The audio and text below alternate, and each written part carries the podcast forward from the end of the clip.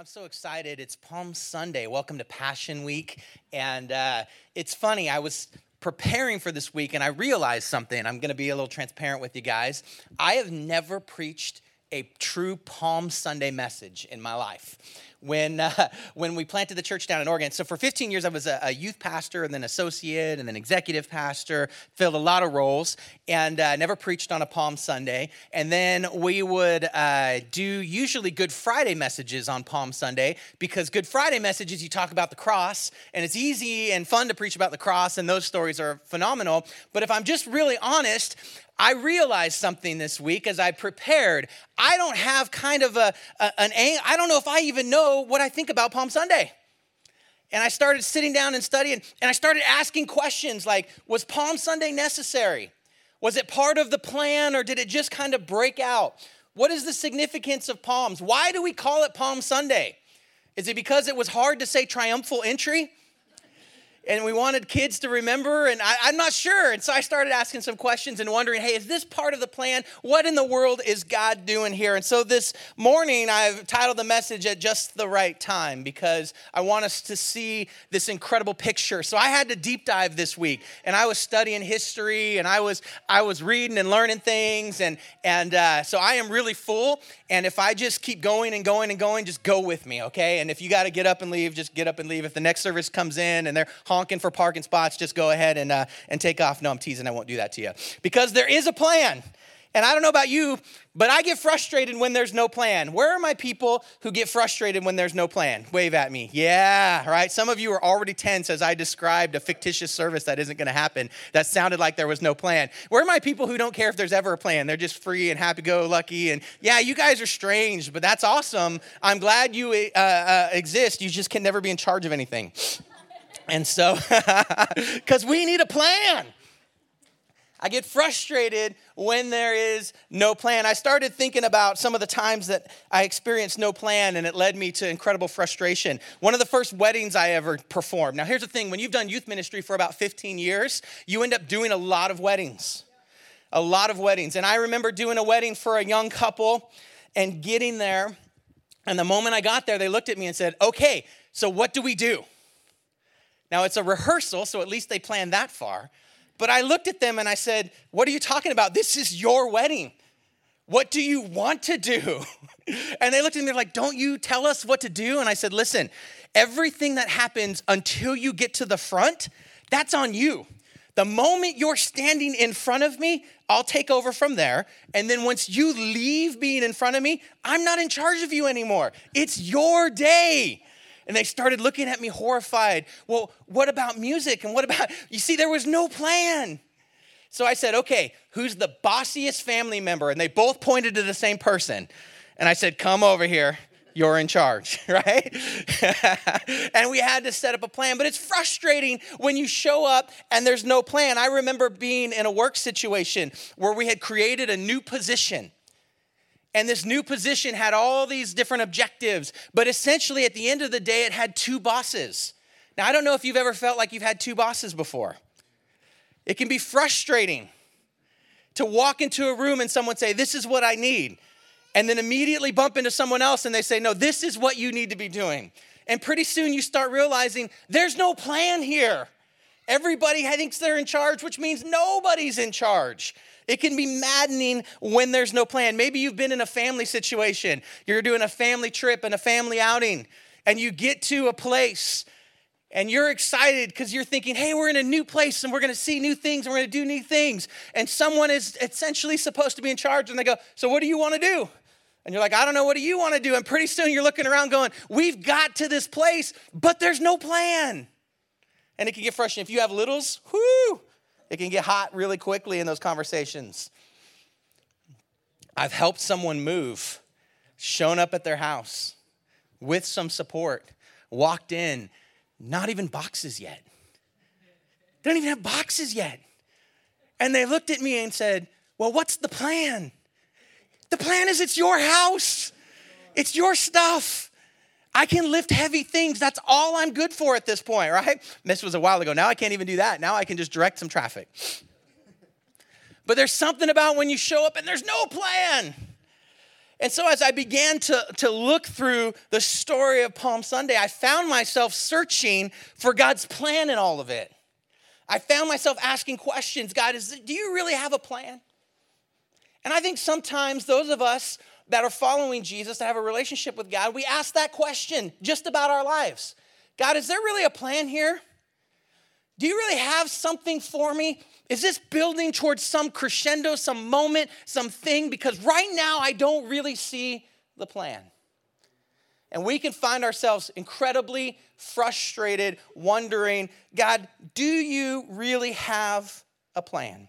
So, if you have your Bibles, we're going to jump in and see. Hopefully, today you get an incredible picture of the way that God plans. And I'm hoping today, maybe if you haven't been to church too much lately, you've been kind of wondering, God, I'm not sure what you're what you're all about. I'm hoping that today will be one of those days where you begin to get an accurate picture of who God is from His Word. And I'm going to be in John chapter 12, and then I'm going to jump over to Psalm 118.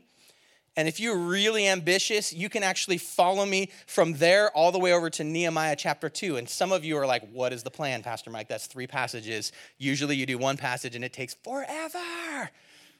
Don't worry. We're going to figure this whole thing out.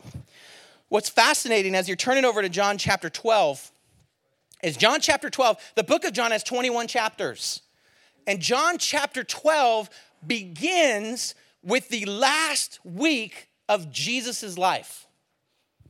That means for the next almost half of the book of John, it's all about the last seven days of Jesus' earthly ministry. Think about that for a second. 33 years of material, half of what is written in the book of John is from the last week of his life. The more I thought about that, the more important the Passion Week became to me. The more I realized how important some of those things were. And so I started asking some questions. Now, I'm gonna, I'm gonna have questions today that I don't fully have all the answers for, but I'm gonna ask the questions with you, and we're gonna just begin to journey through some of these things. So, one of the questions I asked was I wonder when John started writing things down.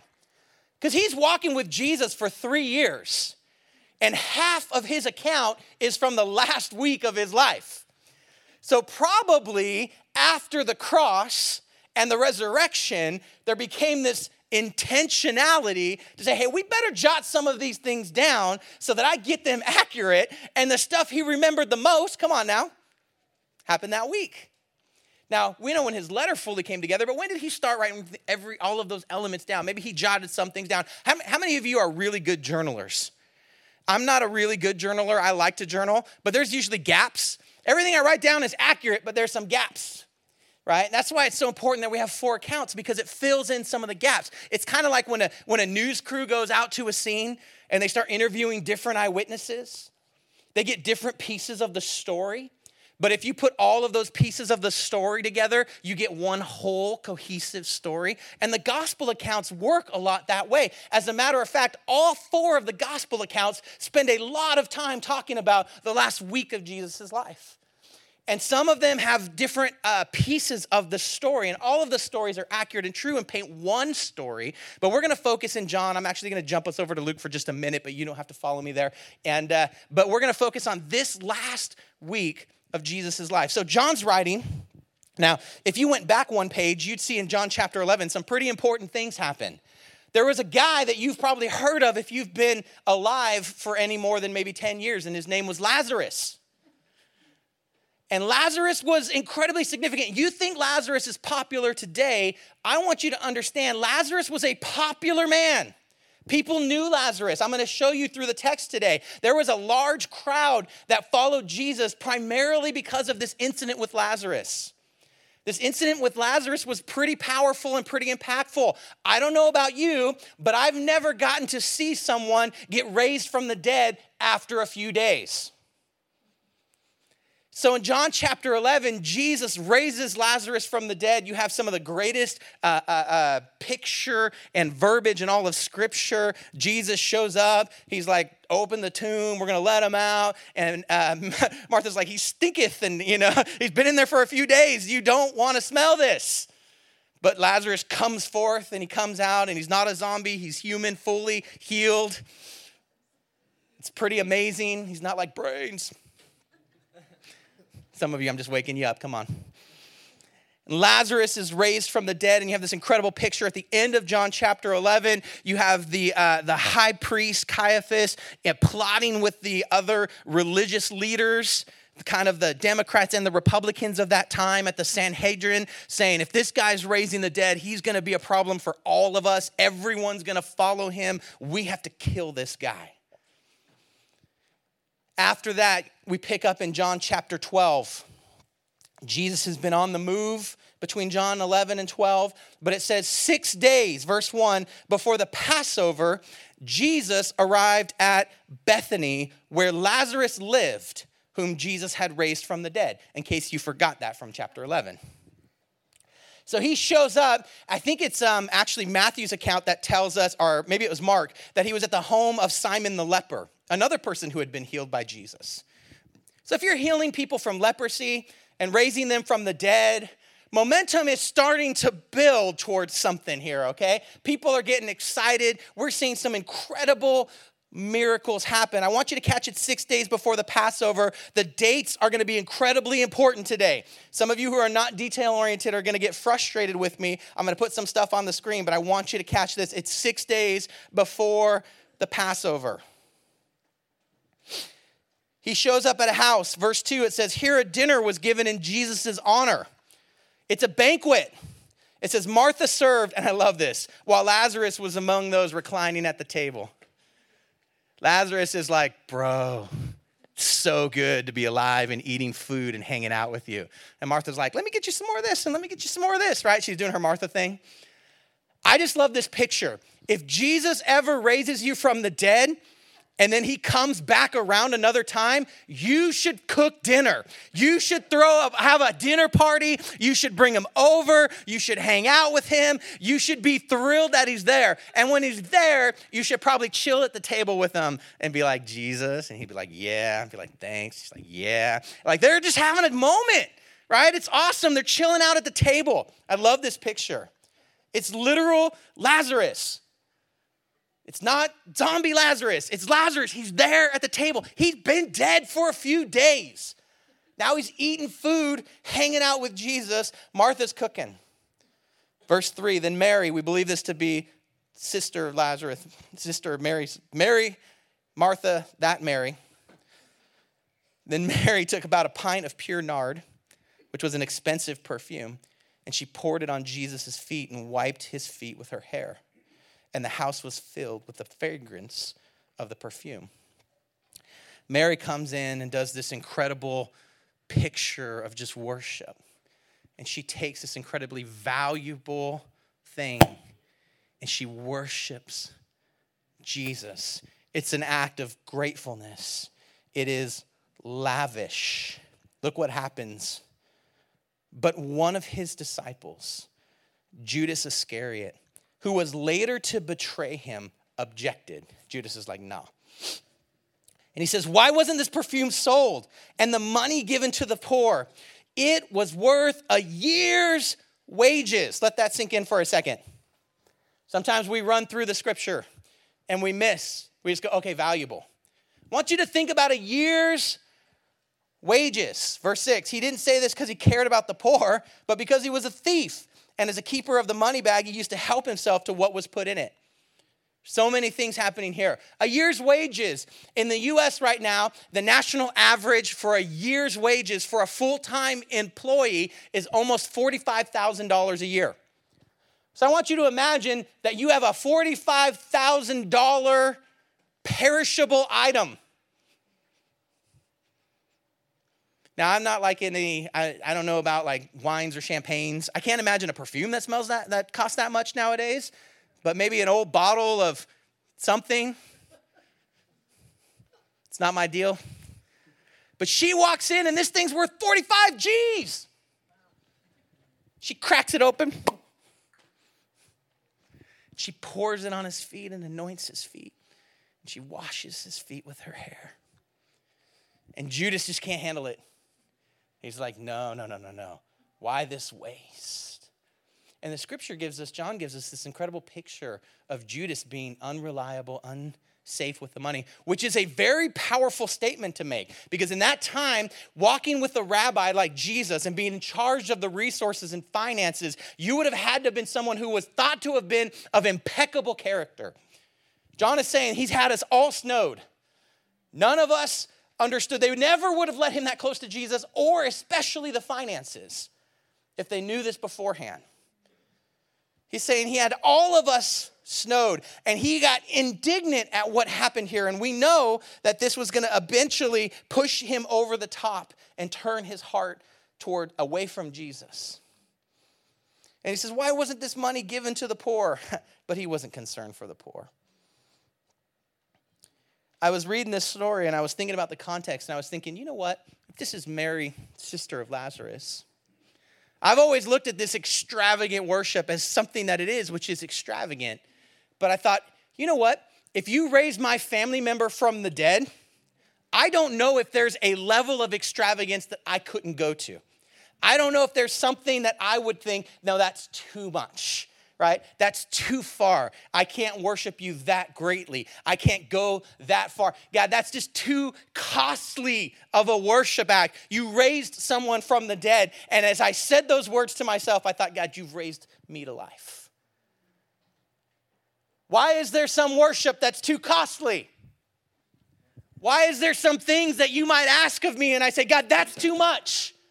I'll go this far but not further. That, that, that's a waste. I could do something else with that. I could have a plan for that. I could do so much good with it. You can't ask that of me, Lord.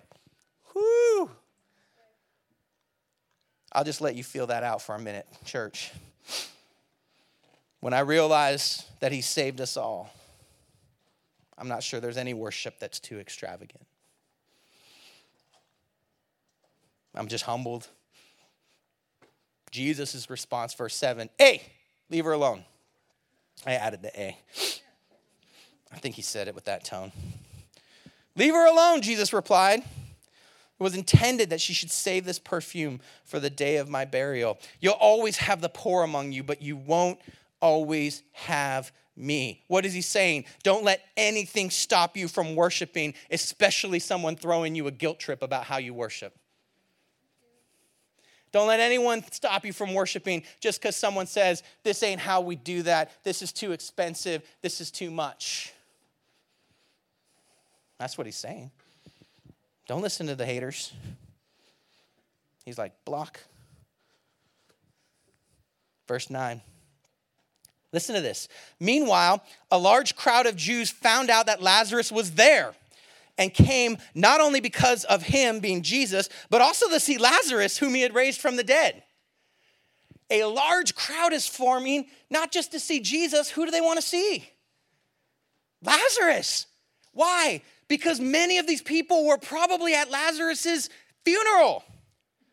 And I don't know about you, but if I just read the newspaper and it says Lazarus was raised from the dead, and I'm like, I was at the funeral, I saw his body, I watched him wrap him up, I saw him shove him into the tomb, I know they rolled a stone in front of it, I know they locked that boy in the tomb, he was dead.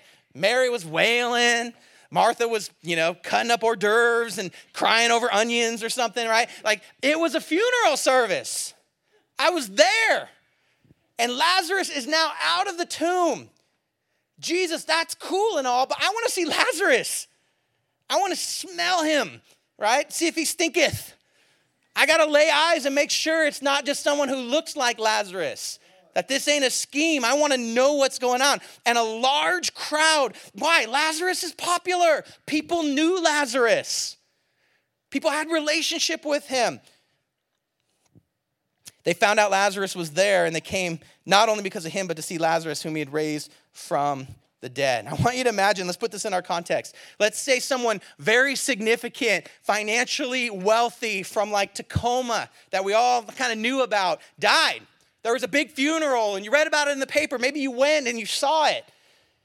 A few days later, somebody comes through, a holy man, a person of faith, and that guy that you saw die gets raised from the dead.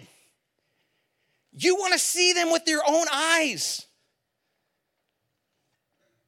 So the chief priests and the the chief priest made plans. Look at this, verse 10. This blows me away. So the chief priest made plans to kill Lazarus as well. I gotta tell you, I've read this hundreds of times without catching that they decided they were gonna kill Lazarus too. I was emotional this past week or so. Like, what happened to Lazarus? Did they get him? Because we know how it goes for Jesus. They're pretty good at these political assassinations, at false charges, as bringing people up. I'm looking through the scripture. We don't know what happens to Lazarus from the scripture. I'm looking through church history. We don't know for sure. There's some, uh, there's some Catholic tradition that says he ended up in France, but we don't really know what happened to Lazarus. I wanted a shirt like hashtag save Lazarus. Like I was concerned about Lazarus all week. What happened to Lazarus? They made a plan to kill him too. They're all having a bad week.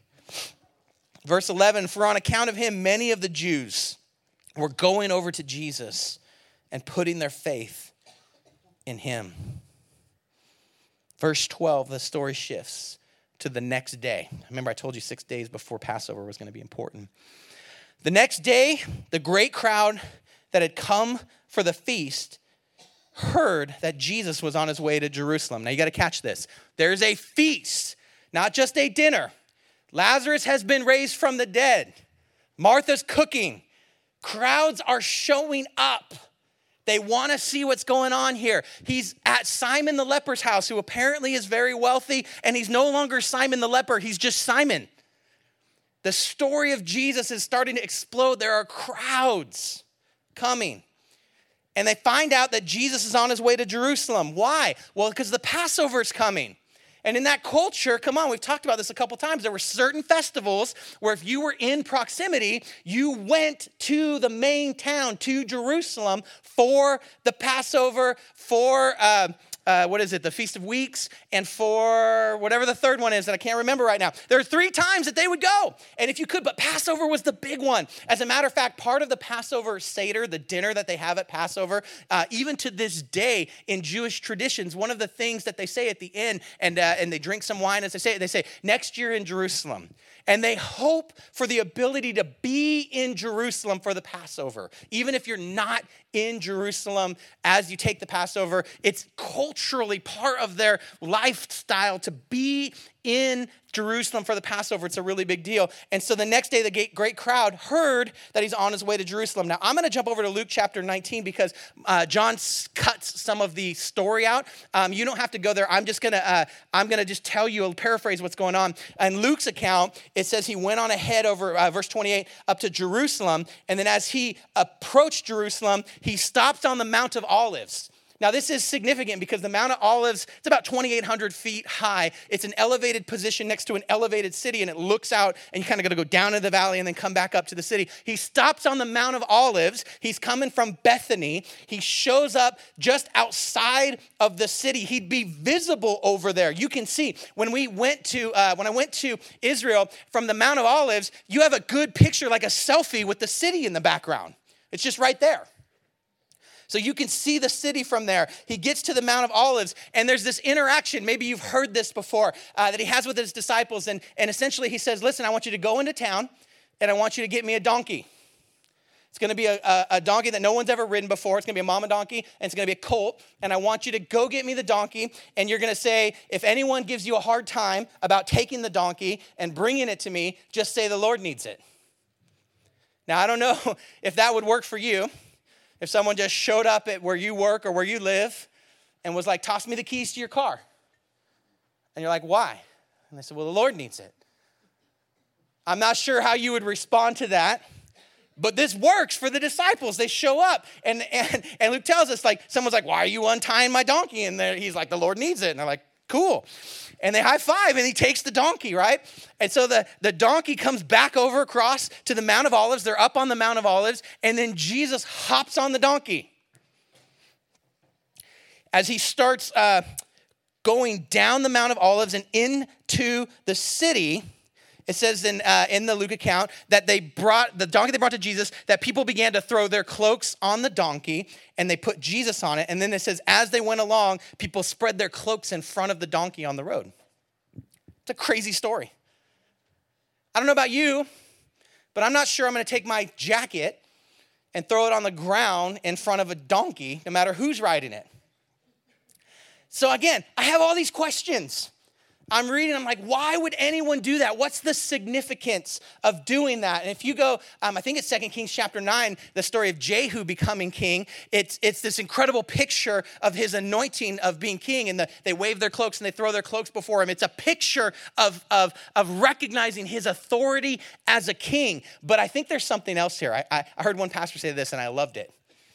Uh, last year, I had, I had this incredible opportunity to go to opening day baseball for the Mariners, right?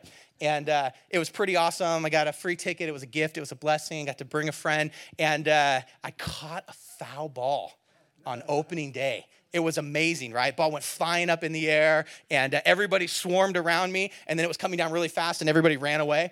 And I was all by myself, and I caught it and I was like, oh, I was like awesome. I'd put it in my pocket like no big deal. And then I tried to go somewhere else and cry because my hand hurt so bad. But I manned up and I caught it. It was amazing. Uh, but here's the thing.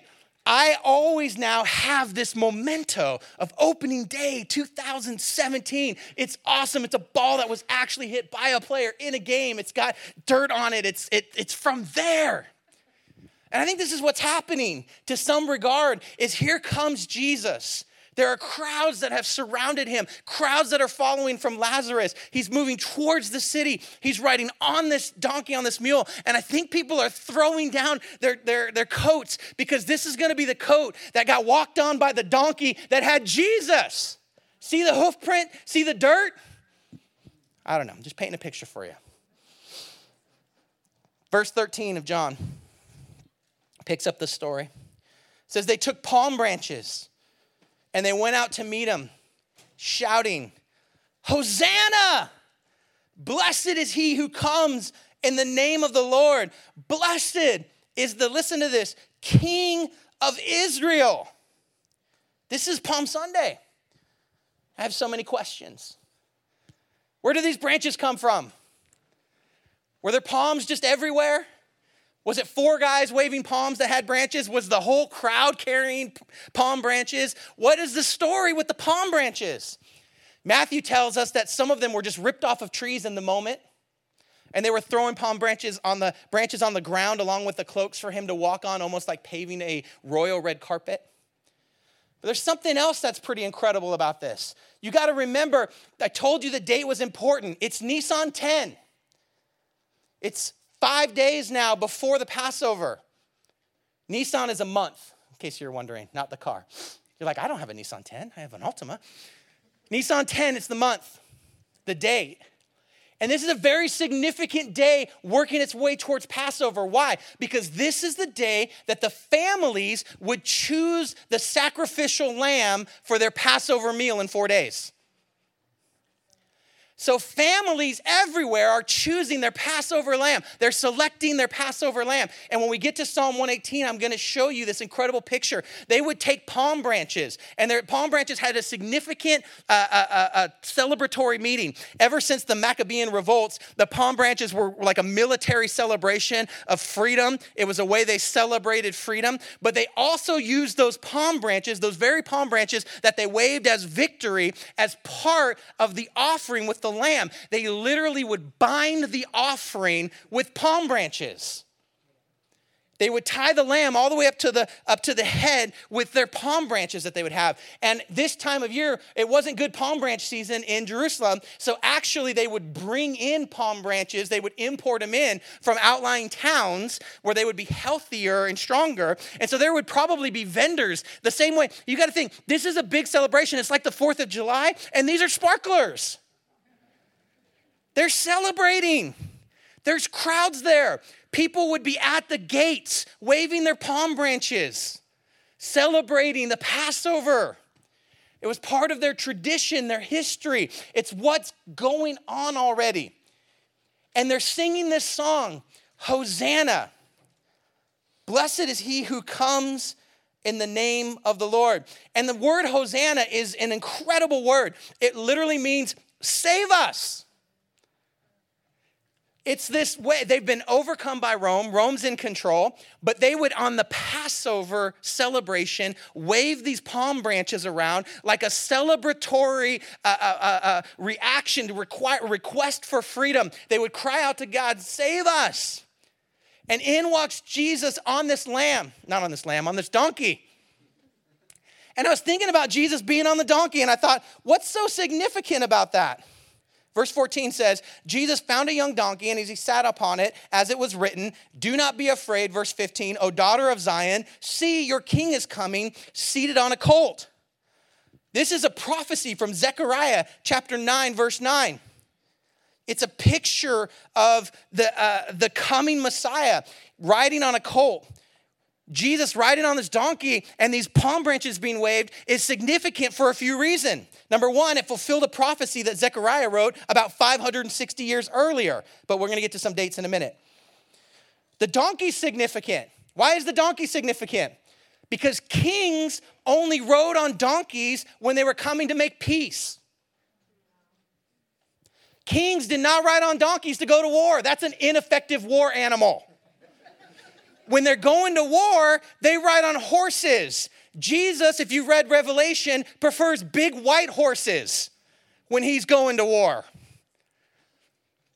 But in this moment, he's coming to town and they're screaming out, Save us, save us. They're going through their, they're, they're, they're singing the Psalm 118. They're going through the motions of their Passover celebration. Here comes this large crowd. Why is the crowd so large? Because of Lazarus, because of the party that's been going on. They're moving towards the city. The city is swelling with people. At the time of, uh, uh, uh of this kind of moment in history, maybe not this year, uh, the historian Josephus tells us that Jerusalem would swell to about two and a half million people. Normally there was like 80,000. Imagine this town has like 90,000 in Puyallup swelling to two and a half million. There's people everywhere, and this giant crowd within the crowd is coming down from the Mount of Olives. They can see him, and he's on a colt, and people are throwing their cloaks in front of him, and they're waving palm branches. And he shows up at the city, and John tells us that, that people had kind of gone ahead because of what happened to Lazarus, and they're saying, This is the Jesus. He's the one raising people from the dead. They're singing their song, Hosanna, Hosanna. They say, Jesus. They're like, Yes, Hosanna, that's the one. Maybe he's the one coming to save us, but he's on a donkey, not a horse. They want a military king, and he's saying, I'm coming to bring peace. He comes in on a donkey. The white horse he saves for Revelation. That's when it's rear end kicking time. Luke tells us that as he approached Jerusalem, so he's coming down the hill and he gets to the city, he sees the city, and it says he wept over it. And he said something. He said, If you, even you, had known this day, what would bring you peace? He said, If you, oh city, oh people of God, if you had only known that this day, remember I told you the day is important. It's the 10th of Nisan, AD 33. It's the day they choose the Passover lamb. And if he said, and Jesus says, if you had just been paying attention to the significance of this day, and he weeps and says, You've missed the day. Verse 43 says, Now the days will come when your enemies will build an embankment against you and circle you and hem you on on every side. They'll dash you to the ground and your children within your walls, and you won't leave one stone on another. Why? Because you didn't recognize the time of God's coming to you. That's Luke's account of the same thing. He weeps, Jesus does, as he's approaching the city and he sees it. And he says, You guys missed the day. Verse 16 of John says this I like that John's so honest. Verse 16, he goes, At first, his disciples, they didn't understand all of this. I got to tell you, as a disciple, I didn't understand all of this. I had to read it a couple times. Thanks, John, for being transparent that even being there wasn't enough to understand all of it at first. There's some crazy significant things happening. And it was only after Jesus was glorified that they realized these things had been written about him and these things that had been done to him what? Seated on a donkey, palm branches waved, Hosanna in the highest being sung on this particular day. See, Palm Sunday starting to take some significance. So let me tell you a little bit about how we got to this day, AD 33, Nisan 10. I'm going to give you a little timeline. I'm going to take you through history real quickly here of the scriptures because there's some pretty incredible pictures I want you to see of what God is doing throughout time. See, I opened the conversation by talking about hoping that God had a plan. And I don't know about you, but I always hope that God has a plan. I always hope that the things I'm responding to and the Holy Spirit and, and the Word of God and trying to live for God is part of some plan that God knows what's happening because oftentimes I don't know what's going on. So I want to paint for you this picture that we see woven through history. Now, Jesus, uh, up to 300 prophetic things he fulfilled in his life out of the Old Testament. is just incredible. He actually shared some prophecies that came true. He prophesied to, uh, uh, uh, to Peter. He's like, You're going to deny me, right? He told Judas, Judas, You're going to betray me, right? He, he, he, was, he was living in the now, in the future, in the past. He had all that down. Time wasn't an issue for him. But I want you to see this incredible picture of this story of God's plan coming through time. And I want to give you this first date 1528 BC. Pastor Mike, that's a long time ago. BC. 1528 BC would take you to Exodus chapter 12. What's happening in Exodus chapter 12 is the original Passover. There's this awesome moment, right? Moses is like, let my people go. You've seen probably Charlton Heston doing that. Let my people go. And God gives this picture that an angel of death is going to come. The firstborn are all going to be slaughtered, but the protected ones are going to be protected by the blood of the Lamb. And God starts revealing this incredible picture of the blood of the Lamb having power and authority to turn death away. And so, 1528 BC, Exodus chapter 12 happens. These people have known about this for a long, long time. Then we move forward in time to potentially two dates. If you have your Bibles and you're, you're there, you can jump over to Psalm 118. Some people believe that Psalm 118 was written originally by Moses. We're not completely sure, but it's pretty safe to say throughout history that David composed it in its current form into a song okay? He david was the guy you know hanging out in the in the hills with the uh, sheep playing his lyre. He was the musician of scripture. And so most likely as we know psalm 118 right now it wasn't 1520ish bc but it was right around 1000 bc Right around 1000 BC, David takes this psalm, whether he wrote it originally or not, whether he got the source material from Moses, he crafts it. And if you're in Psalm 118, verse 24, I'm gonna, I'm gonna give you a couple of things here because they tie into the Passover celebration. And they tie into this picture of believing that a Messiah is going to come who's going to actually be the Lamb of God. And Psalm 118, verse 24, is a verse that many of you have seen in song if you grew up in church. And it goes a little something like this This is the day the Lord has made. Let us rejoice and be glad in it. How many of you have seen that or heard that somewhere, right? How many of you in kids' church had a little, come on, a little, uh, this is the day, mm, this is the day that the has made, right? And we sing that, and we sing it kind of referencing every day, right? Like today is the day. What's today, right? Today, Sunday, the 25th, this is the day, right? And we'll sing it, right? And tomorrow, if it popped on the radio, you wouldn't change it. You turn it up. Come on now, you'd be feeling it. Your head would start moving. You'd be like, this is the day. And it's the 26th, and you'd be like, that's awesome. And if it was on the radio the next day, you'd probably turn it off by then. But you might hear it again, and you'd be like, this is the day, right? And you would wake up every day going, this is the day. And you'd be right. Except for that's not what the song the psalm is about.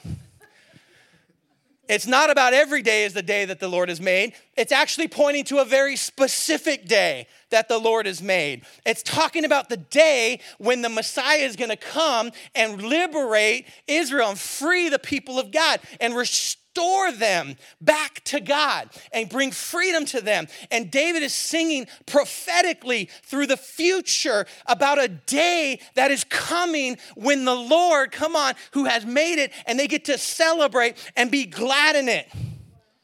Verse 25, the next line of the song says, Oh Lord, save us. Oh Lord, grant us success. Now, that word save us in Hebrew is a word you recognize. Hosanna. So David says, This is the day. Uh, this, right? He's feeling it. He's got his lyre out. He's playing. And his next word is Hosanna. Hosanna, Lord, save us. Grant us success. Is that starting to sound a little familiar to the song they were singing?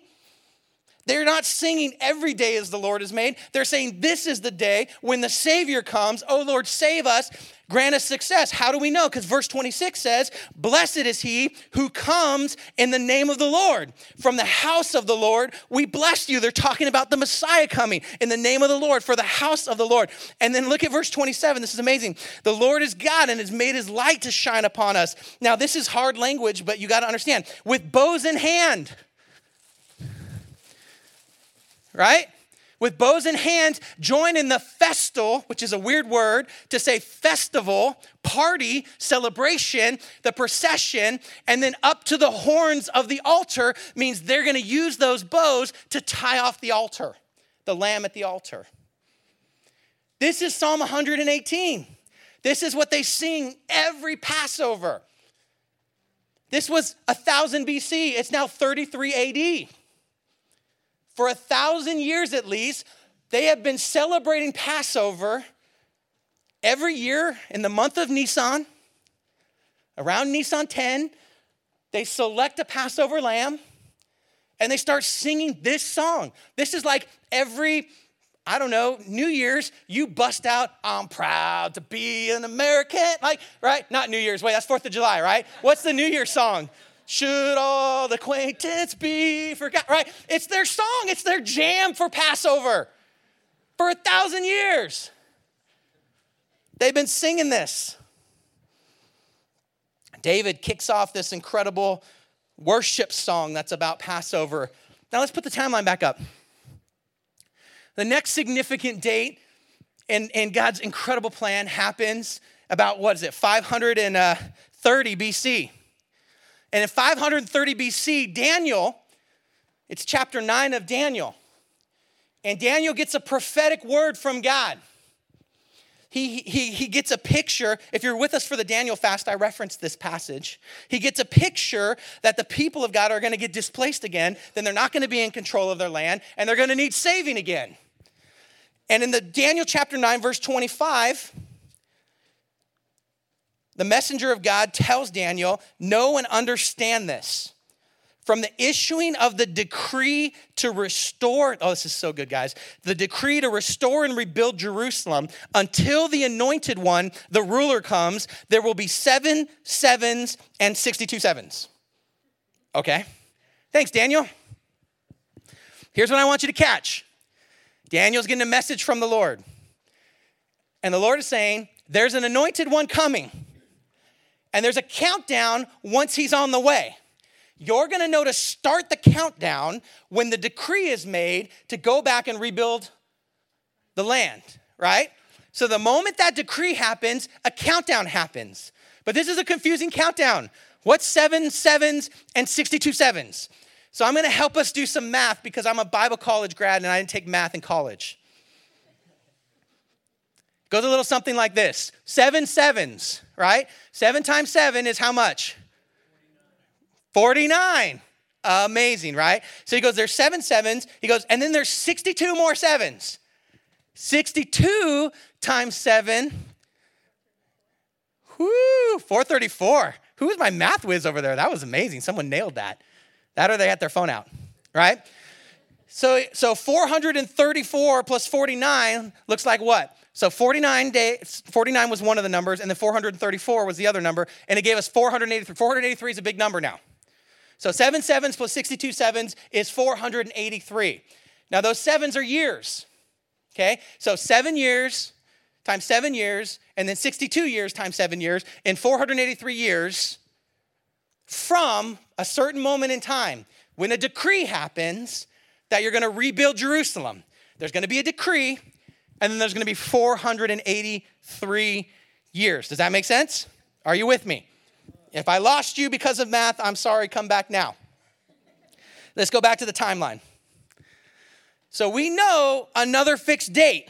We know 33 AD in Nisan 10 is when John is writing John chapter 12. Right? John is writing on 33 AD, Nisan 10. Jesus the anointed one is riding on a donkey into town. They're singing, Hosanna to the King. He's not telling them to be quiet. This is fascinating. If you look through the scriptures, every time someone tries to make Jesus king, you know what he says? Now's not the time. Don't tell anybody. There's all these times in scriptures he heals somebody. He's like, take up your mat and walk. Don't tell anybody who did this. They surround him and they want to make him king, and he slips through the crowd. Every time he keeps saying, Now's not the time. Now's not the time. Now's not the time. I, I know you want me to be king, but now's not the time. I have an appointed time. Let's go back to math one more time because this is going to be important. 483 years is what we're up to, right? 483 years. You got to understand something though. 483 years are not 365 day years like our calendar. We use the sun, they use the moon, so they do 360 day years. That's an important nuance of math that you're just gonna have to follow with me on scripture because we do 365 and a third technically because we just drop off every other February 29th or whatever. I don't know what we're doing. All I know is that 483 years times 360 days in a year gives us a crazy big number. Now, some of you are really lost. 173,880 days. But we also know that Nisan 10 AD 33 is when it happens. So let's look at our timeline again. And we know that this space between whatever happens when the decree happens is 173,880 days. But we know Nisan 10 AD 33. So we can do math. And we can go back in time 173,880 days. Okay?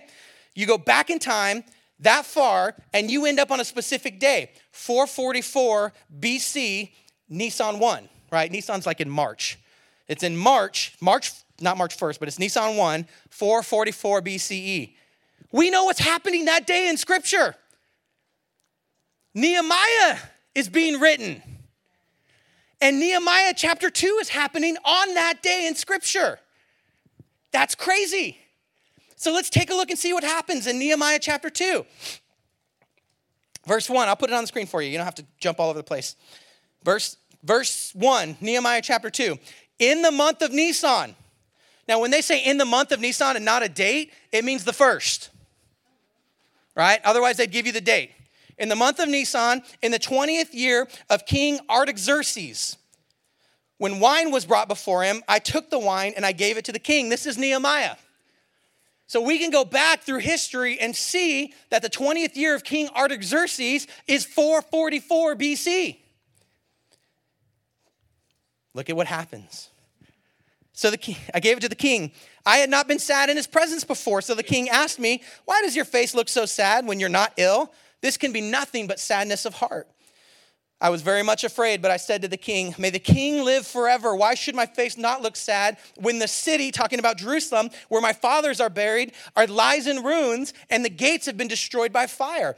I was very much afraid, but I said to the king, May the king live forever. Oh, I jumped ahead there. I doubled up. Then the king said to me, What is it that you want? Verse 4.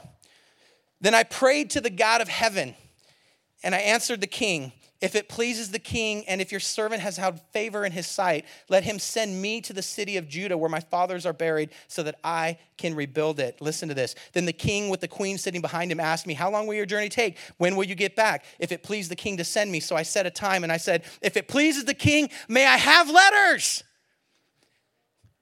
Would you issue a decree? Would you write letters to the governors of the Trans Euphrates so that they will provide me safe conduct until I arrive in Judah? And may I have a letter to Asa, keeper of the king's forest, so he'll give me timber to make beams for the gates of the citadel, so the temple or the city will reside, uh, that in the wall will reside, residence will I occupy. And because he was gracious, the hand of my God was upon me. The king granted my request. So I went to the governors of the Trans Euphrates and I gave them the king's letters. The king had also sent army officers and cavalry with me. That happens. He gets a decree to go back and start building Jerusalem.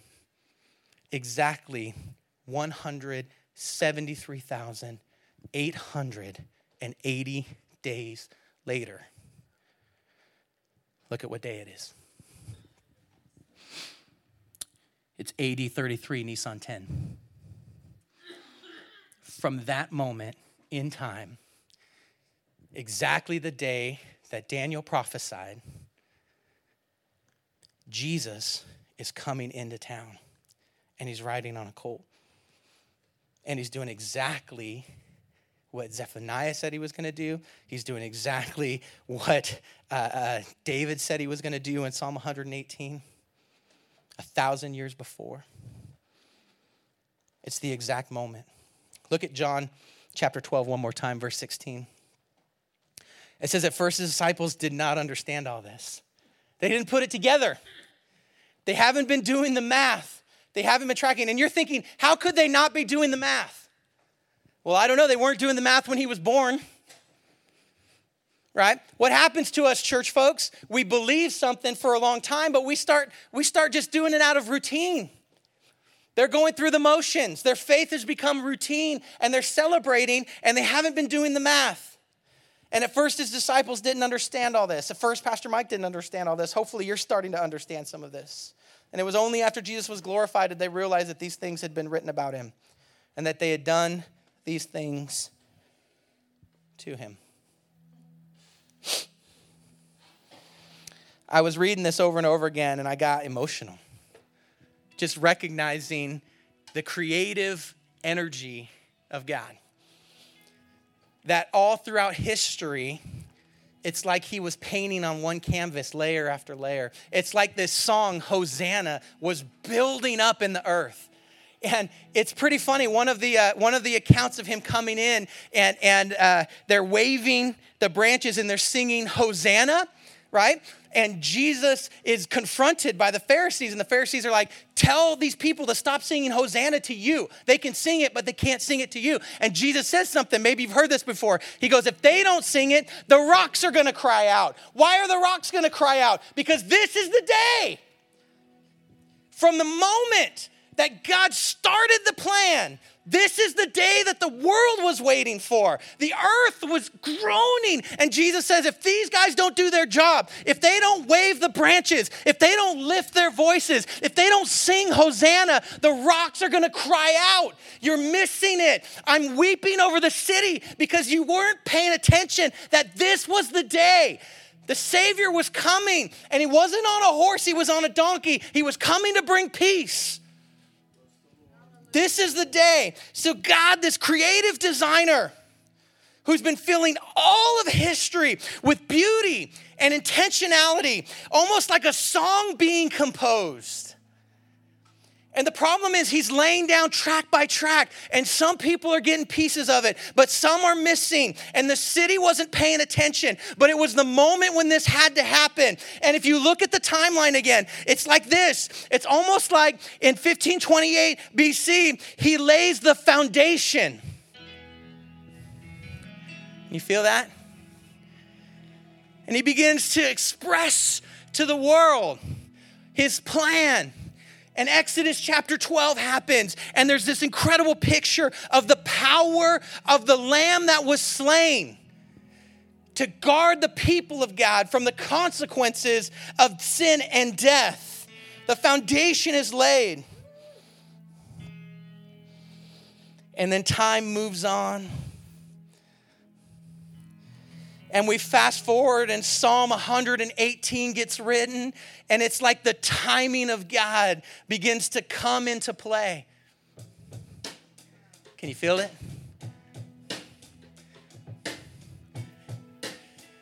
Hundreds and hundreds of years have gone by, and the pieces are falling into place. And the rocks are ready because if we don't do it, the rocks are gonna do it. Everything is tensed up. And suddenly, it's like God brings in the momentum. Daniel chapter 9, the word of God tells us there's a plan, there's an anointed one. You've been singing, here comes the timing. Do you feel it, world? Do you feel it, people of God? The timing of God, it's moving us forward, and we don't know when it's gonna start. So we're all tense. We're feeling it. It's coming, the timing of God. And then suddenly, 444 BCE, we begin to, the, the notes come into focus. Things become clear. Nehemiah begins to timeline, and it starts the clock. And it's like God's been painting layers and layers, and the song is just weaving through history. And hundreds of years have gone by, and Jesus shows up on the earth, and he's walking from town to town. He's healing, he's raising the dead, he's teaching. And they want to make him king, but he's like, today's not that day. Do you hear the rhythm of what God's doing? Because today's not that day. You can't make me king today. It's not the plan. See, God has a plan. After three years of ministering, reaching people, blessing people, Lazarus is raised from the dead. He comes to the Mount of Olives and he sees the city.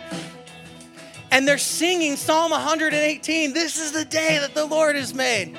And he gets on the colt and he's watching the time. He's seeing the song, the ebbs and flows rising.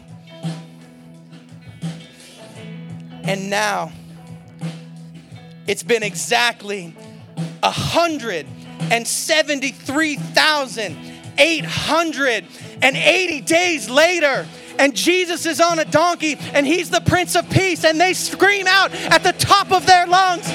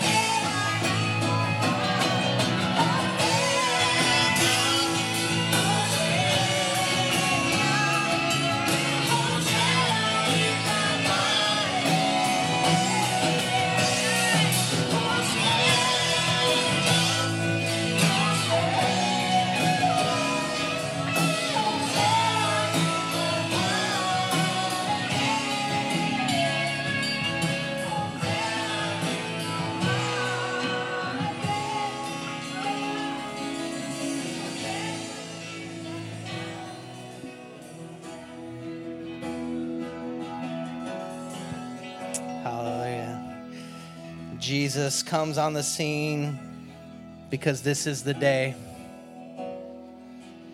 They try to stop the people from saying it, and Jesus says, uh uh If they don't say it, the rocks are going to cry out because all of the creation's been waiting for this day, this moment. Why? Because God, who is in control, who has a plan and has a purpose and has a timing.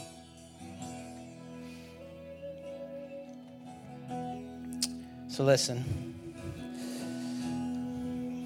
I was floored by the incredible timing of God as I dove into this. I just, I've only peeled a few layers back for you. We didn't even get to Zechariah. We didn't talk about the hundreds of other prophecies that were all happening simultaneously as Jesus was walking through these moments. But for some of you, I really sense in this moment the thing God's trying to confirm in you is just this He's got a plan, He's got a timing, He's in control. Maybe you felt like he's been quiet for a season and you've been frustrated. Maybe you feel like the things you're going through right now don't seem to line up with any sense of timing and control. Listen, sometimes there was 400 years of quiet between the next piece and the next notes coming through, and I'm sure there was some frustration. As a matter of fact, there was so much frustration that they quit doing the math, paying attention to what day it was and how important this moment was going to be. So my word of encouragement for you is this, don't give up don't get frustrated. Don't forget that God, who says He has a plan for your life, has a plan for your life. And some of these pieces of what looks like maybe difficult seasons are just the next layer, come on now, of the song coming in. And God's building towards a crescendo. He's putting rhythm into your life and pieces into your life. And there's still hope. There's still a plan. There's still a purpose because He's still God. Now, some of you, going to get uncomfortable at this point, but I'm just going to want you to catch this. I just gave you a few examples. These were ordinary people who God moved through to accomplish his incredible plan for all of humanity. Moses was like, I'm not a good speaker. No one's going to listen to me. And God's like, Who made your mouth? Right? Daniel was getting up in years and he was angry and frustrated because he was getting a picture that wasn't the preferable future. He thought he was done at the end of his road, that God was going to restore things, but there was still more things to come. Nehemiah was scared to death to ask the king for what he needed to ask him. He literally says, I prayed to God for strength before I went and asked him because I was afraid of what might happen if I asked the king for something. Lazarus was dead. And God was like, Get up. You're not done yet. So if Lazarus can be dead, you can be wherever you're at, and God can be saying, I need you.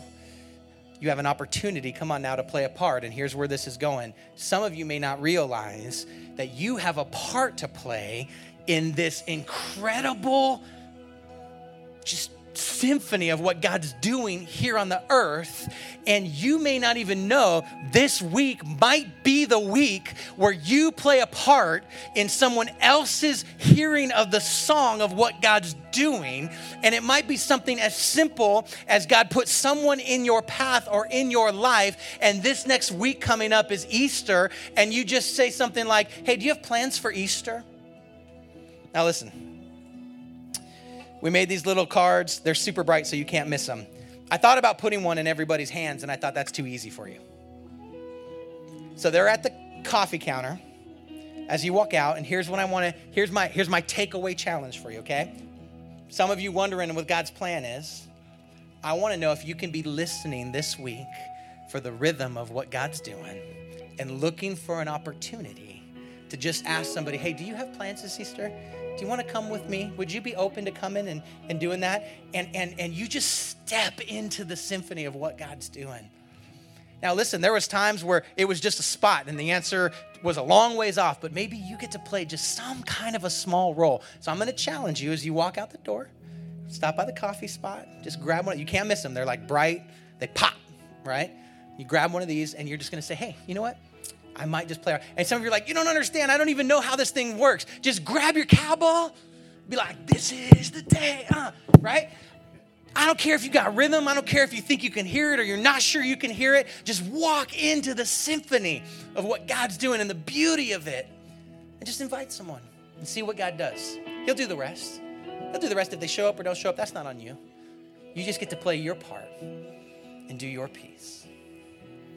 So, Jesus, thank you for that day. Thank you for causing some sense to come from what seems like so many random elements that you're actually in control. Got a, a, plan that was 1,500 years and change in the making, just as we looked at today. That you would come in just that exact moment for each and every one of us. Not as the conquering king, but as the Prince of Peace, the mighty God that you would come for us, knowing the events of the week and how things would unfold. You came in at just the right moment, at just the right time for each and every one of us. And God, we pray for those people out there that we know, that we love, that we interact with, that it might just be just the right time for them. And just pray, God, you'd open hearts, open minds, and give us courage to walk into the song. We love you. We thank you. We welcome you in Jesus' name. And the whole church said, Amen, amen, and amen. Would you give the Lord a hand? He's good.